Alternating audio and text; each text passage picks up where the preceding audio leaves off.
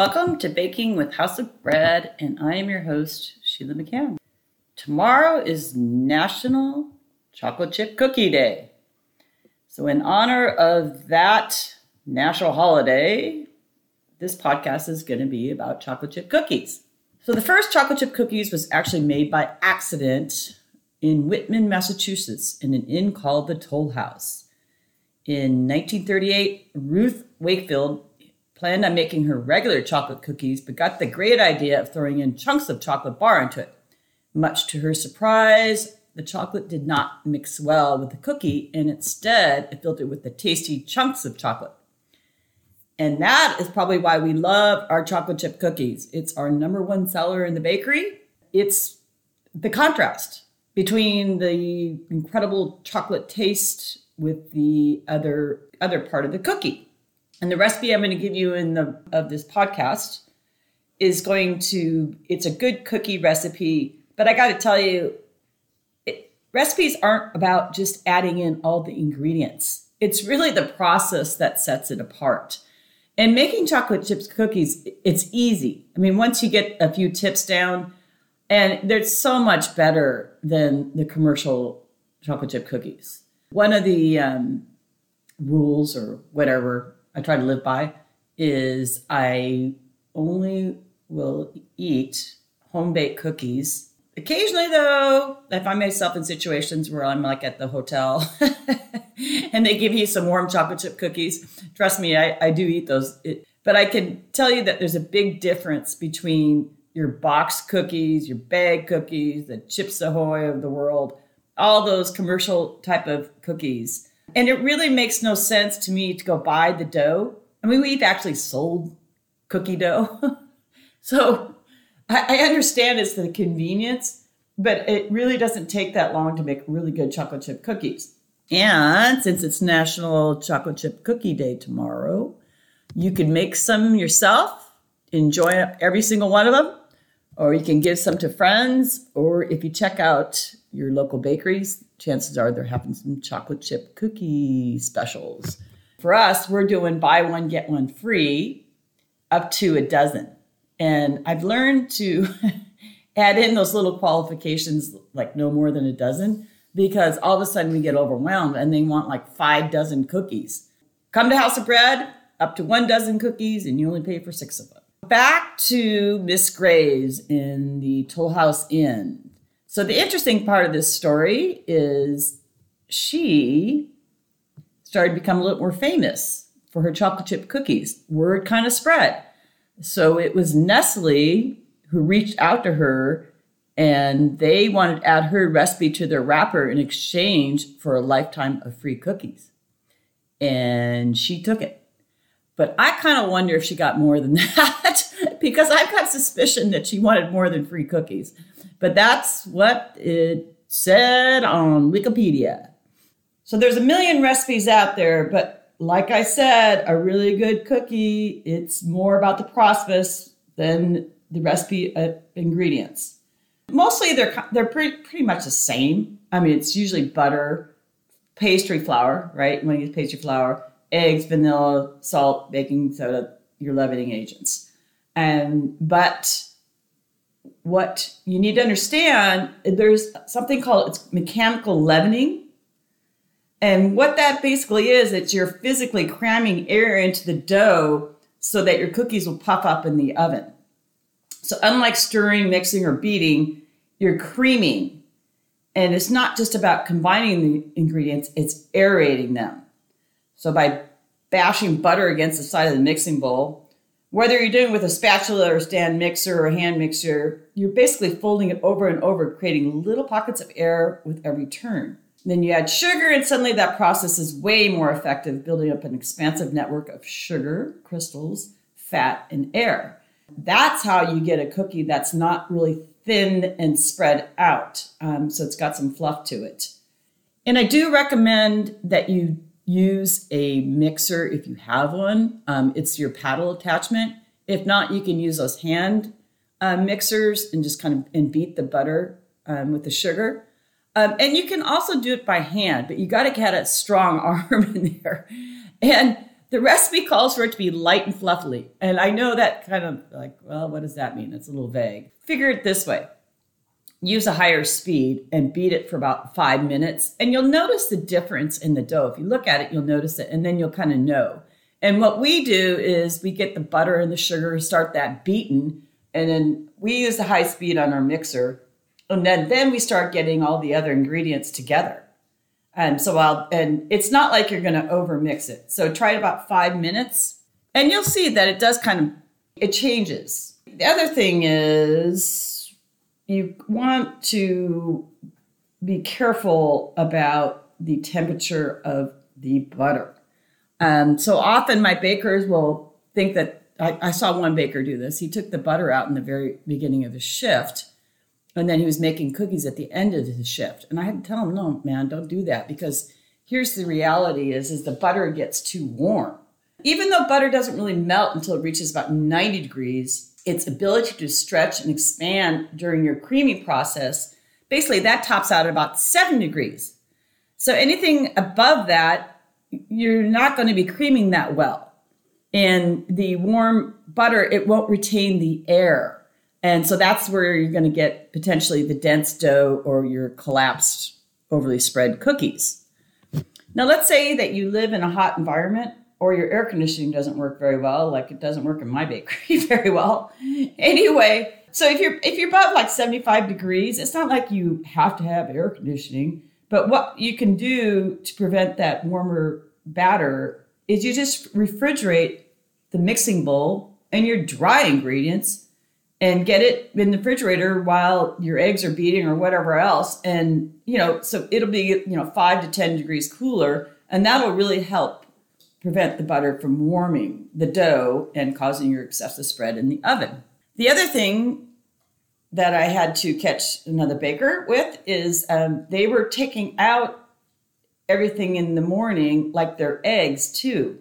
I don't want warm eggs. I want to use cold eggs in my cookie recipes. If you're ta- if you're making challah, which is our you know egg bread, yes, I want the eggs pulled out in the morning. But when you use the cook, when you're making cookies, pull the cold eggs out of the refrigerator.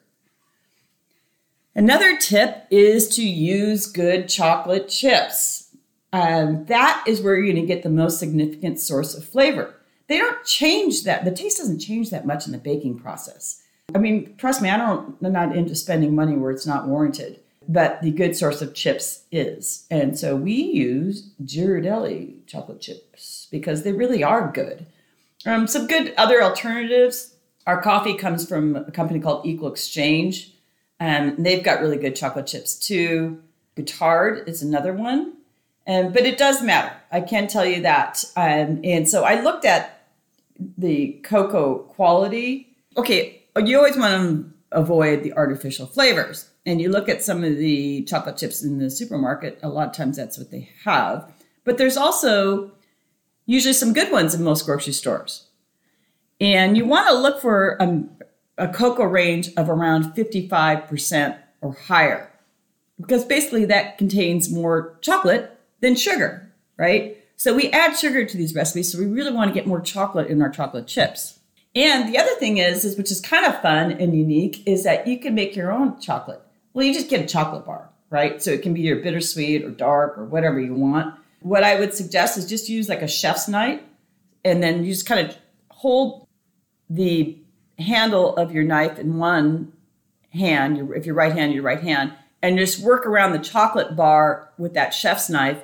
And what is kind of nice is that it turns out all kinds of different sizes of bits and pieces, shards, and some chips. Gets a little bit of variety and a color contrast.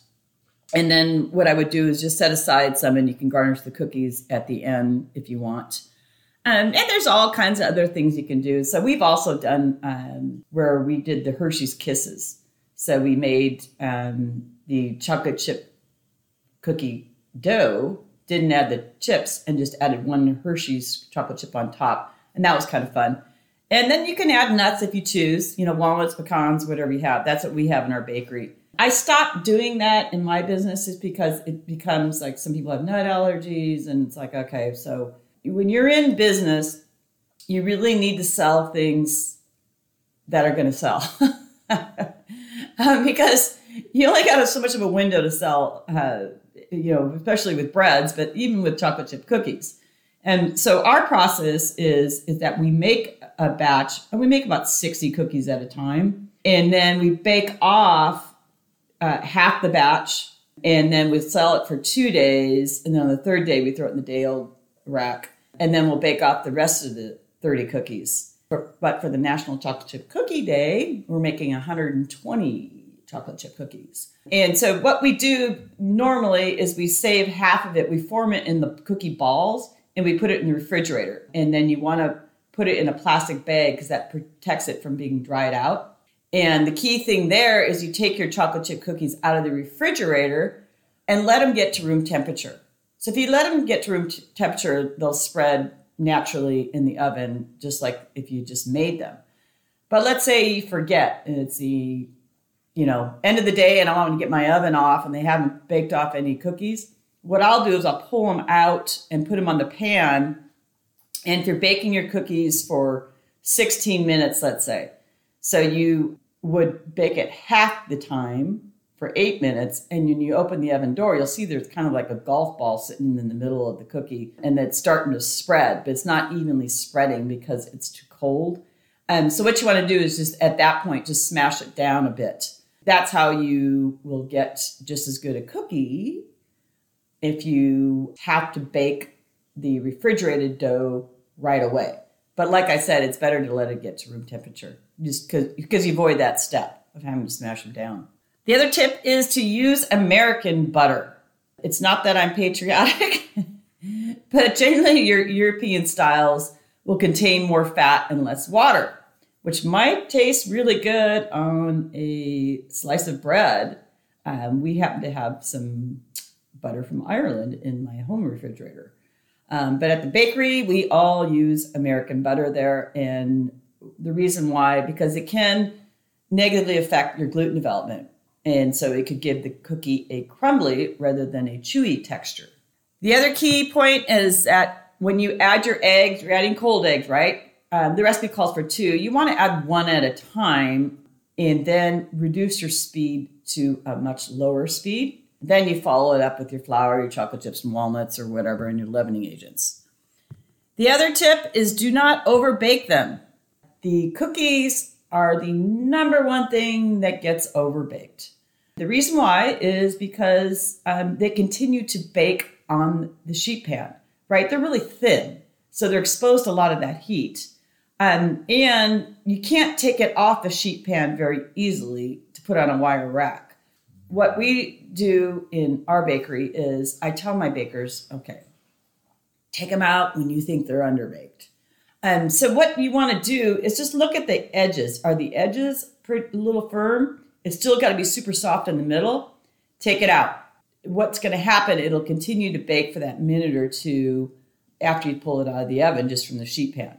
Another tip is to make sure you leave a couple inches between each cookie because you just got to have to count for the spread of the cookies. And if you choose, you can add a little bit of some of your kosher salt that's not kosher is not just a religious thing, but I mean some of that rock salt. So it's just the larger pieces of salt kind of stands out a little bit more, but certainly not necessary. That's just up to you. So the recipe. So it's three quarters a cup of white granulated sugar, one cup of brown sugar, and then one cup of butter.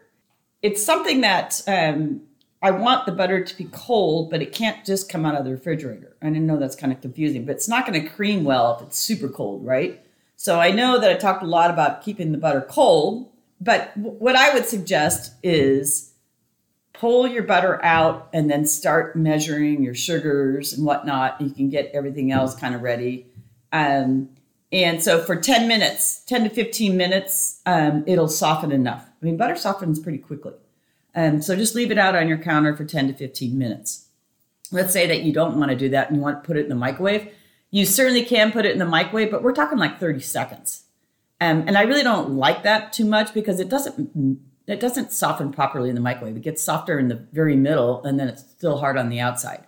Think of this. Take the butter out 10 to 15 minutes on your counter.